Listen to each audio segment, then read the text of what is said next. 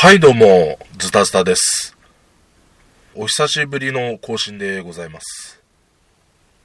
最近はですね、忙しくてですね、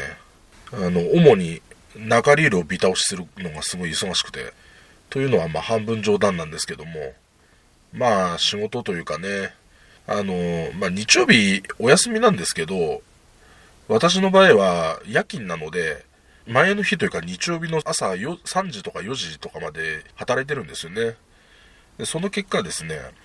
まあ、帰ってきてすぐ寝るっていうのはなかなか難しいので、まあ、大体朝方に寝ることになって、起きたら夕方という普段通りの生活にどうしてもなりがちになので、日曜日の夕方に起きて、まあ、今から行って2、3時間だけゲーム会てもな、まあ、それだったらちょっとホール行っちゃおうか、みたいなことが、まあ、最近続いてるという感じですね。まあ、でも、別にね、まあ、僕はボードゲームは一応メインの趣味なので、まあ、この20年以上ね、そういう感じで、あの、なんていうか、下手に一生懸命になりすぎないような付き合い方をしてきたので、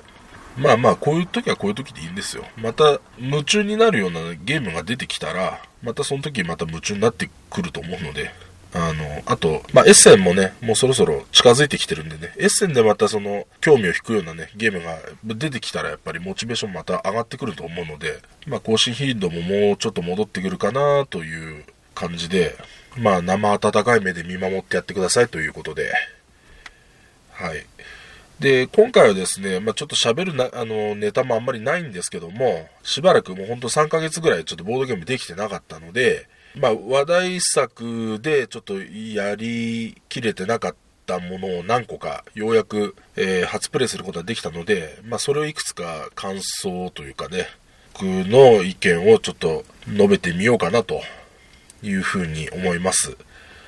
えーまずは、そうですね。うんじゃあ、ザ・マインドからいきますか。うんえー、ザ・マインドは、まあ、ザ・ゲームとこう出してるところも同じなのかな。で、まあ、ゲームのそのこうコンポーネントみたいなのもほとんど同じってば同じなんですけど、まあ、ツイッターではね、各所でこれは問題作だとか、まあ、賛否両論あるだろうというようなことは、まあ、話題にはね、なってたので、まあ、いつかやりたいなと思ってたんですが、まあ、この間やれまして、うん、まあ僕の意見からすると、僕はちょっとその、not for me 側でしたね。ええあのーこのゲームが面白いっていう人の、まあ、意見はわかるんですけど、あのー多分ね、あのーこのゲームが楽しめるメンツとだったら、多分このゲームじゃなくても盛り上がれるんですよ。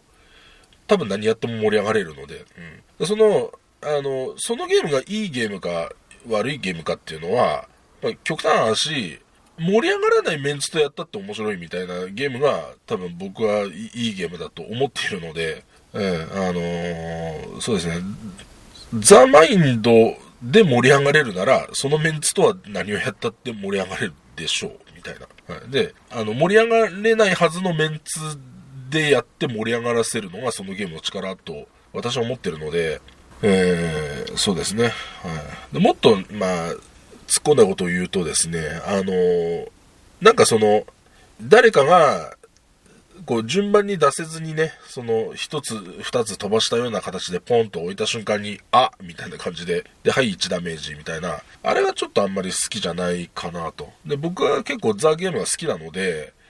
あの、ザ・ゲームの、例えばその、えーっと、8とかを持ってて、誰かに10とか、あ、まあ、照準になっててね。で、その10とか12とかって置かれて、あーってなっても、いや、あの、まだ慌てる時間じゃないと、その高順のやつが、今は90とか80とかにいるやつが、だんだん降りてきて、結局その8を、が必要になってくる時あるから、そう置けるタイミングあるので、あの、まだ慌てる時間じゃないみたいな、そういう希望が持てるので、僕はそういう部分でもザ・ゲームの方が、好きでしたね。その、ミスってなった瞬間に、あーって、もう、もう、もう取り戻す、リカバリーするタイミングがないっていうのが、ちょっと、なんていうか、盛り下がるというかね。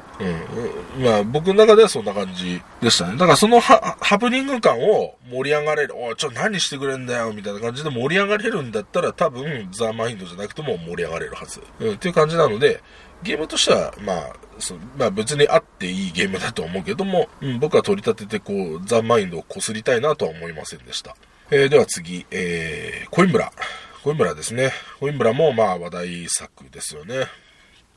うん。で、えー、まあこれも評判良くて、ツイッターで結構、あの、いいゲームだとメカニクス的にも素晴らしいというような話は、まあよく聞いてましたと。でも他方で、あの、えー、なんか60分ぐらいで終わるゲームだぞっていう意見もある中で、こう3時間4時間かかるぞみたいな意見もあって、結構そのブレ幅がなんか広いというか、うん。で、こういうブレ幅、プレイ時間のプレ幅が広いゲームっていうのは大概その、下振れというか、うん、まあやっぱり3、4時間かかるって言ってる人たちは、やっぱ3、4時間かかる理由がそこのゲームにあるはずっていうのが、うん。まあ僕のその持論なので、まあおそらく、その、いや、そんな3、4時間も絶対かからないよって言ってる人の方がどっちかっていうと、まあちょっとその、まあ、たまたまその人のやってる環境が、その早打ちの人たちが多いのか、何なのかというような、そういうような感じじゃないかなと思ってるんですが、まあ実際自分やってみまして、まあある程度納得というか、まあそのね、仕切ってもらえた人が、まあ、要は分かってる方だってたんで、最初は3人プレイの方がいいでしょうという形で、まあ3人プレイでやらさせてもらいました。で、えー、そうです。コインブラは、まあ一応、ダイス、えー、ピックというか、えー、なんかあの、シニョリとかイスパファンとか、あの手のやつ、その、えー、ラグランハとか、ああいうのに今近いようなシステムですよね。うんまあ、最近だったら、あの、パルサーとかね、ああいう感じので、あれをやった後にそのサイコロを使って、そのカードを、取るカードのところに置いていく、まあ、取りたいカードのところに置いていくって感じですか。うん。で、その手のゲームの場合、大体そのダイスデメしか見ないと思うんですけども、コインブラの場合は、えっと、色、ダイスに色もついてて、まあ、それを、あの、見るというか、うん。まあ、色、色ついてるのは、まあ、シニョーリエも、まあ、ついてるっちゃついてるんですけど、あれはその、色ごとに置くスペースが違うので、たくさんある色の中から混在して取るみたいな感じではないと思うんですけども、うん、あの、まあ、区分けするための意味、意味合いというかね、うん。で、そのコインブラの場合一色単に振って、その、色が、ま取れるカードの種類だったり、あとその、えー、収入フェーズみたいなので、その起きるその収入源というか、うん、収入のアクションにも対応するっていう感じですよね。で、あの、インストを聞いてた時点では、これがちょっとその、そこがあの、一緒にごちゃってなってるところが、あの、僕はちょっと嫌だなと思った。嫌だなというか、まあ、めんどくさそうだなと思ったんですよ。うん。ダイスピックするんだったら、その、まあ、いわゆるドラフトっぽくね、こう、ピックしていくわけなんですが、そこに、あの、フォーカス、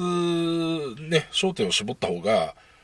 僕はシュッとするんじゃないかなと思ったんですよ。だからそのインスト聞いてて、ああ、なんかやっぱり、なんかめんどくさそうなんじゃないの？これとかって思ったんですけども、あの、そこを、その一緒にしてやる理由が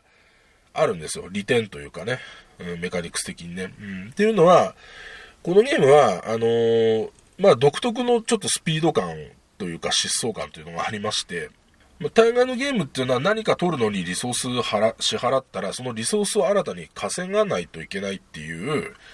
まあそういう要素があると思うんですね。だからそのしゃ、しゃがんで取ってしゃがんで取ってみたいなそういう感じになると思うんですが、このコインブラの場合は、その、だんだん自分のやってることがうまくいってくると、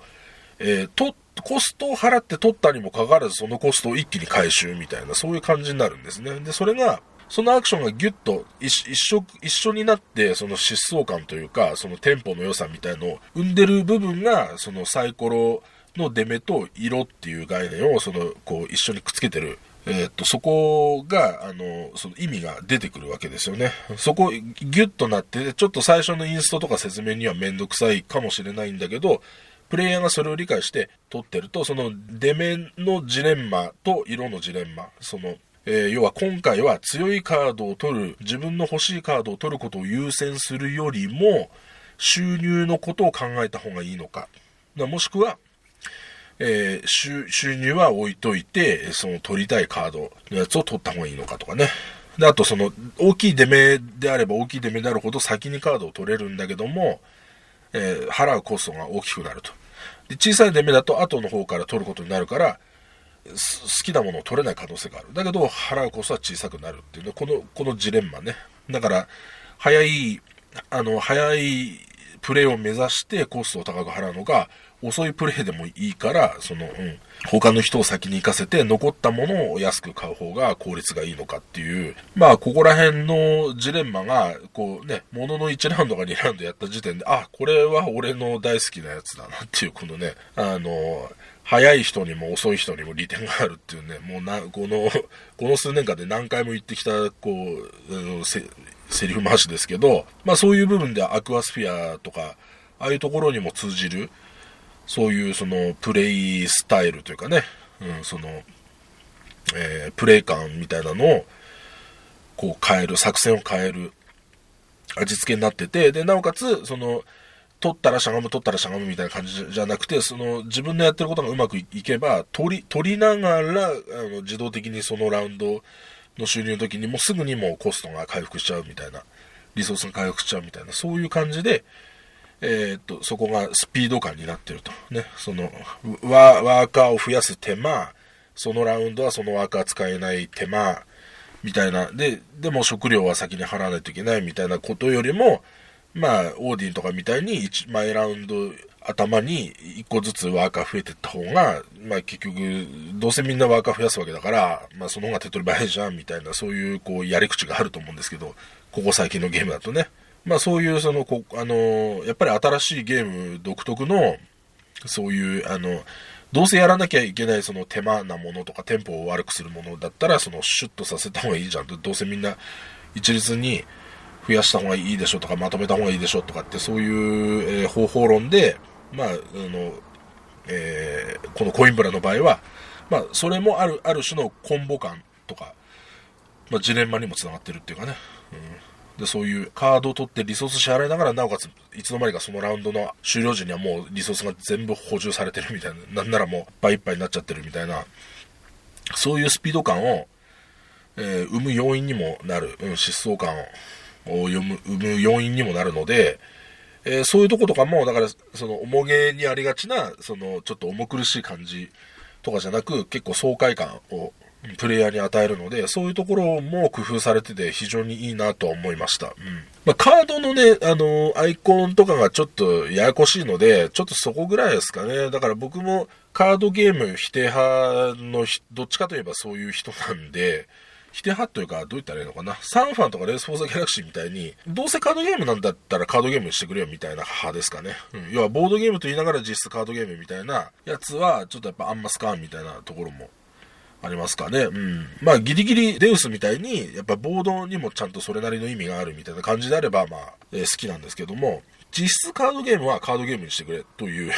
僕はそういう感じの意見なので、まあそれで言ったらですね、うん、まあコインブラの場合は、そうですね、まあやや気持ちカードゲームより、だからそこはちょっとあれ、うん、どうなんかなという感じもあるんですけども、まあそこのちょっとアイコンを覚えたりとか、うん、まあそこの手間ぐらいですかね。でそれもまあオープンされれば、その経験者の人が説明してくれるとは思うので、うん、まあまあ、一回やって慣れれば大体分かってきますんで、うん。と2回目以降はそんなに、まあ問題なくやれるかなとは思います。うん。まあ、ボードを使っってる意味、まあ一応あの、なんか村の人生の旅みたいなところがあるので、えー、まあそこの、あれもでも取り合いとかじゃないのでね、まあなんとも言えないところなんですけども、そうですね、まあやっぱりインタラクションは基本的にはそのカードの取り合い、その、うん、ダイスの取り合いとカードの取り合いと、うん、そこに、えー、ゲーム性がギュッと絞られてるので、それ以外のところはあんまり被っても、えー、プレイヤーにストレスがないようにしてあるというかね、うん、そういうとこぐらいですかね。あとその、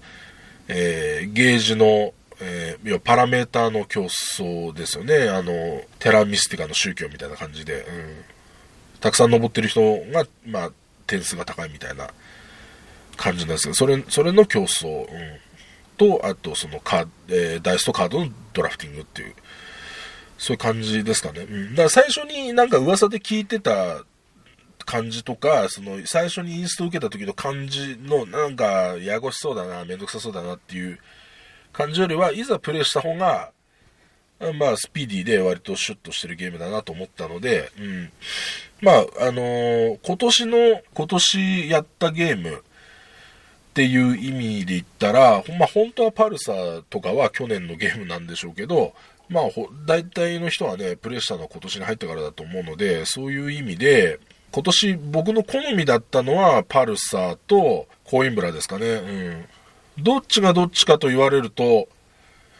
うーん、同じぐらいかな一つ言えるのは、どちらもあまり4人プレイではやらない方がいいということですね。相当長くなるんでね。うん、そうそう。あ、で、その最初の話に戻るんですけども、やっぱりこれ4人プレイだと相当長いでしょ。うん、やっぱりその4人プレイで超高派の人がやっぱり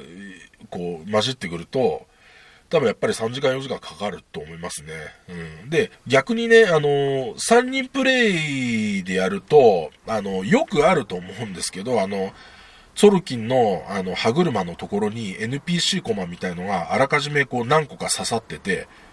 まあ、お邪魔コマっていうか、あの、ちょっとその、広さをちょっと狭くする、その4人プレイ用に作ってあるから、それを狭くする意味で、NPC のお邪魔コマみたいなのが、こう、ちょこっと入って、4人プレイと3人プレイのその調節してあるみたいな、まあゲームはたくさんあると思うんですよね。うん、まあ僕の好きなアクアスピアも、そういうのあるんですけども、例えばそのアクアスピアは素晴らしいゲーム、少なくとも3人プレイにおいては、非常に僕はもうオンリーワンな存在だと思ってるんですが、ゲームの完成度の美しさみたいなのを考えたときに、あのゲームはやっぱり一応デザイナーとしては4人プレイ用に作ってあると思うんですよ。うん、ボードがね、あの、4人プレイだと何も修正がいらないのに3人プレイだと修正が入るので、あの、そこに関しては、だからデザイナーが4人プレイを想定して作ってるものを僕たちは勝手に3人プレイが神ゲーだって言って遊んでるという形になるんですけども、だから、あの、あそこに、そのボード上に設置されてるお邪魔潜水艦だとか、そのお邪魔 NPC ボットみたいなものは、あんまりそのゲそれでがゲームに効いてくるみたいなことはないですよ。単にそれは、後から取ってつけた、そのボードを狭くしてるだけの、うん、まあ、取ってつけたような要素みたいな感じなんですけども、あの、コインブラは、その、二人プレイとか3人プレイの時に置かれるその NPC タイルみたいなのが、これもまた結構そのいい味を出しているというか、えー、そのこあのカードを取る場所ですよね。そこにこうサイコロを置いていくんですけど、えー、っと、高い出目の人から好きなやつを取っていけると。まあ、その色に対応したやつを取るんですけども、あの、同じ出目の場合は先に置いたもの勝ちというか、うん、最初に置いた人が、えー、っと、先に権利があると。で、NPC タイルみたいなのがその3とか4とかつってこうタイルが置いてあるんですけど、この NPC タイルも勝手にあのカードを取ってっちゃうんですよね。で、まあその、残った、その NPC タイルの順番になった時に、その残ったカードの中からその条件に照らし合わせてそれを抜いていくんだけども、これが非常に良いゲーム性になってて、例えば、たまたまその時低い出目ばっかりだったと。ね。で、スタピーはどんなに低い出目になっても、その低い出目の中から最も高いものを取れば、絶対に取れるっていうその権利が本来だったら得られるはずなのに、3人プレイとかだと、その NPC タイル、お邪魔タイルは3とか4とか固定でそのアクションスペースに居続けるので、場合によってはここのスペースで一番最初に動き出すのはこの NPC のタイルだっていうことが出てくるんですよね。その NPC タイルの方がえー、大きい数字、もしくは同じ数字を置いてあると、その NPC タイルが最初からその場にあるよっていうことで、NPC タイルが一番強いみたいな扱いになるので、先に取ってちゃうと。で、それで、まあ、計画が、その、狂、狂うというか、その、まあ、そういう計画で動かなくちゃいけなくなるので、逆に言うと、そこも計算づくで込みで、込み込みでね、他のプレイヤーの置いあの置いた時にその色のカードしか取れないっていうのも踏まえると、逆にダイスがたくさん置かれて、その後半になってくると、逆算して読めるようになるんですよね。だから、遅い手番の人は一見すごい不利なように見えて、実はその確定した状況の中から置ける、選んでおけるっていうのがあるから、まあ、ここのアクションスペースで、ここの青プレイヤーさんがこのカードを取るしかないわね。緑プレイヤーさんこのカード取るしかないわね。で、NPC があの、この2枚残ってる中からこれを持っていくから、最後に残るのは絶対これだ。ということは、このカード結構僕欲しくて、その、結構使い勝手もいいのに、これ1置くだけで絶対私取れるじゃん、みたいな、そういう、こう、逆算というか、ね。で、他の人はもう手番終わってて、あと私の台数これ1個置くだけだから、これでもう確定じゃん、みたいな。で、1だけ払って、すっごい強いカードとか手に入れられたりとかするので、まあそういうところとか、うん。で、その収入、ダイスの色は収入の種類にかかってくるんですけど、別にその収入の時にダイス目は関係ないので、そこも別に不利にならないので、そういうところで、えー、まあだから5の線的にね、逆にその相手に 先手を取らせといて、イニシアチブの値をなるべく上げないようにして、で、後手を取っていくって作戦も効くと思うので、まあそういうところとかなんかはまあ僕好みであるという感じですね。で、あの、そのスタピーも、その個別個別にね、えー、スタピーの順番が決まっていくタイプのやつなので、その誰かから時計回りっていう僕の嫌いなタイプではないんですが、ただし、手番の遅い人の方が、その先にね、その王冠っていうそのイニシアチブ値みたいな、それの下駄が破壊されるんですよ。だから、遅い手番の方が絶対早い手番になりやすいですね。で、早い手番の人は頑張っても遅い手番になりやすいので、なんかそこはね、早い人と遅い人が交互にぐるぐるぐるぐる入れ替わってるだけなので、なんかそこの、なんか妙味みたいな特に感じなかったですね。まあ、うん、まあ僕みたいな人間に対する不満をなくそうっていうだけで、まあ、そこのメカニクス最高だなみたいな、そんな風には別に思わなかったですね。うん。なんかそこにプレイングがあるようにもあんまり思えないかったので、うん、まあそこに関しては別に可もなく不可もなくみたいな感じ ですね。はい。で、っていうことで、あの、まあ、何が言いたいかというと、コインブラは、その、他のゲームに比べて、あの、二人プレイとか三人プレイでやる意味があるんですよ。その、独自のそういう要素が入ってくるので、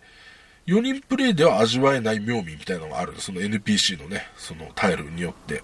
そこが面白いと思いました。だから、他のゲームよりも3人でやる意味があるんですよ。4人よりも3人でやる意味が。うん。で、4人だと、あの、ダウンタイムとかプレイ時間も非常に長くなっちゃうので、それこそさっき言ったように、あの、調校する人だと、あたくさんいると、もう3時間4時間とかになってもおかしくないゲームなんでね。なので、コインブラは3人ゲームだと思いました。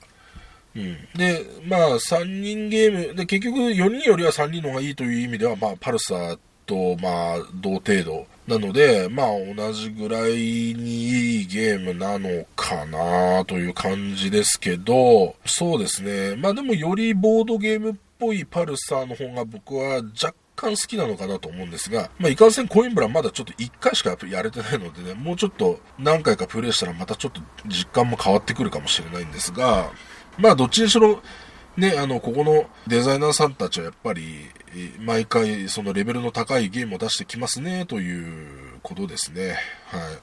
まあ、それは感じましたね。うん。では次、えー、クワックサルバーですね。クワックサルバーも、まあ、話題になってましたよね。まあ、ノミネートとかそういうのもありましたので、そうですね。えー、ノミネートっていうか、受賞したんでしたっけ？これちょっと僕よくわかってないんですけど、ックサルバーは、えー、どうでしたっけ？そうですね、KDJ か。うん、今年の KDJ だったということですね。これも、あのー、ツイッターでね、その、ノミネートされた時っていうのはまだちょっと日本にあんまり入ってきてなくて、プレイした人も少なかったと。であと、アークレートさんから出ることが早々と確定してしまったので、なんか日本に入ってくるのが結局そのアークライト日本語版待ちみたいな感じで結構遅かったと思うんですよね。だからやれてない人も結構いたと思うので、で僕はそのだいぶ前からやりたかったんですけど、まあ持ってる人そのものが少ないみたいな感じでね、なかなかちょっとやれなかったんですけどね。まあようやくやる機会に恵まれました。はい。まあ、いわゆるバックビルド的なやつなんですが、うん、まあ、あのー、みんなでね、同時に弾いてていけば、まあ、ダウンタイムも少ないし、なんですけど、なんか、そうですね、とりあえず、まあ、インタラクションってどこ？みたいな話もちょっとある。ガのやつとかですか？ガの、ガのやつをなんかお互い比べ合うやつあるでしょ？あれ、あれぐらいですかね。うん、なんか、うん。まあ、ダウンタイムもないけど、えー、インタラクションもないみたいな感じですかね。あと、うーん、まあ、あれですよね。いわゆるそのバーストゲームですよね。ドボンがあるというか、うん。白いチップを引きすぎるとドボンになっちゃう。という要素が、まあやっぱり、特に負けてる方はやっぱちょっと頑張らなきゃいけないっていうところがあったりして、ドボンになっちゃうと、うん、より、こう、キワキワを攻めなきゃいけなくて、さらにドボンを誘発するとか、うんで僕の初プレイはずっとなんか運よくでドボンがなくて、最最後の最後の最終ラウンドにドボンしちゃって、まあ失速してちょっとその1位を逃したみたいな感じになっちゃったんですけど、まあ別にそれはいいんですけどね。うん、いくらでも。逆に言うとその最初不利だった人にもまあ逆転要素があるという、まあね、そういう意味ではいいゲームという感じがあるんですが、うん、まあちょっと、なんすかね、なんかあんまり、うん、まあ時間もかからないからいいっちゃいいけど、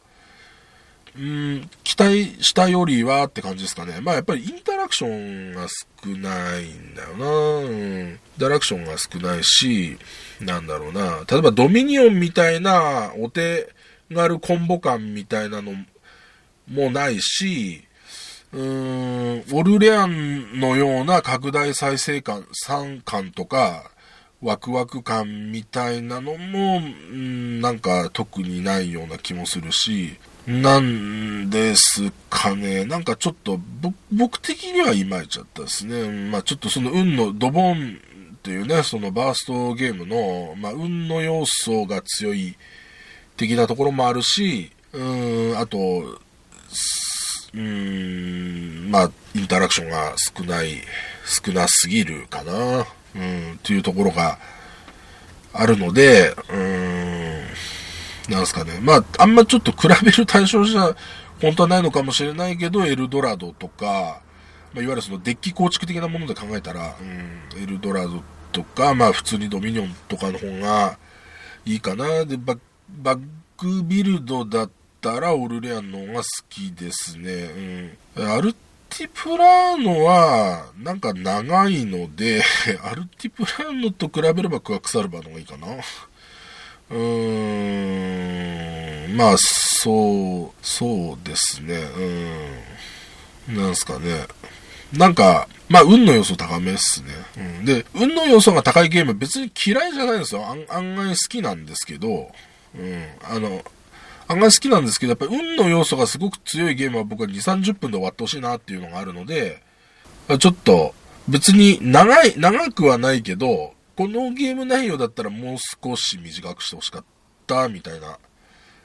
感じはあるかな。でもまあ優等生なんで、いいいんじゃないですかね。まあ、僕はあの、ダイスフォージとかちょっとやっぱりあれめんどくさいので、あのね、男の子だったら、ああいうなんかプロ、プ、あの、プラモデル作ってる感が最高だぜみたいな人は多いのかもしれないけど、僕はちょっとあんまり大人になっちゃってもそういうのがあんまない人なんでね、うん。もう小学生以来ププラモデルとか作ったことないので、あの、ダイスフォージもちょっとめんどくさいし、なんか時間かかる割には運だな、みたいな思っちゃうんですけど、うん、まあ、ダイスフォージよりはクワックサルバのがいいっすね。うんでも、まあ、やっぱりもうちょっと、えー、もうちょっとシュッとした、もうほんと30分くらいでささっと終わるか、えー、そうじゃなきゃオルラ、オルレアンみたいにもうちょっと重厚な方がいいか、そうですね。まあ、もしくは、ドミニオンみたいになんかより洗練した方向に行くか、うんエルドラドみたいにちょっと目先の違う意味、部分でインタラクションを作り出すかとか、うん、なんかもう少し工夫が必要なような気もするし、うん、まあこれでいいっちゃこれでいい感じもあるんですけど、まあやっぱバーストすると辛いですよね、という、うん、そういうことですね。はい。えー、こんなとこですかね。はい。ということで、えー第何回目なんだ？これもうちょっとわかんねえ。わかんないので、なわかんないですけど、まあ、とにかく、ここ最近でようやくやれたゲームについて、ちょっとその感想を、まあ、述べるという回でした。はい。それでは、また。